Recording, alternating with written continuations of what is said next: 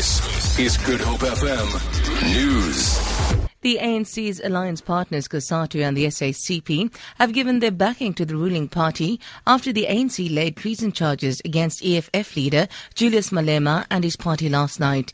The ANC based the charges on comments that Malema had made on the Al Jazeera TV network about removing the government through the barrel of a gun. The SACP has called on the police to act swiftly and defend the rule of democratic law in the country. COSATU's second deputy president Zingiswa Losi has asked where the EFF would get the weapons from. Correct what the president is saying, ZP, where are they? Where are those arms?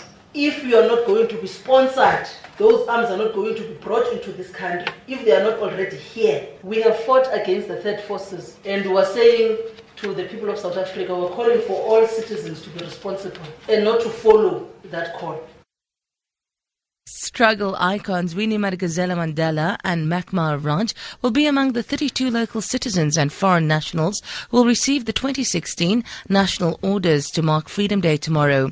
President Jacob Zuma will bestow to deserving recipients the Order of Mendi for bravery, the Order of Ikhamanga, the Order of the Baobab, the Order of Luthuli, and the Order of the Compa- Companions of OR Tambo. And Teba Makobo has more.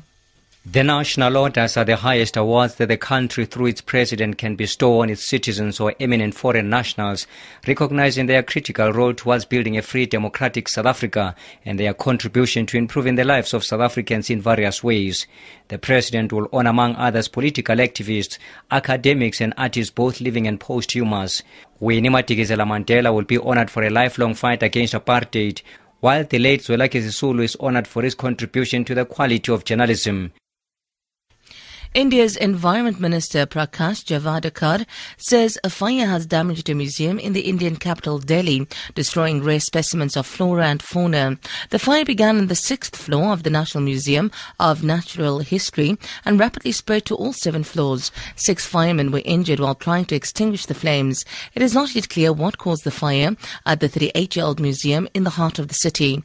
In the past, the museum had been criticized for being badly designed and poorly maintained, and there there were plans to move it to a new building at another location.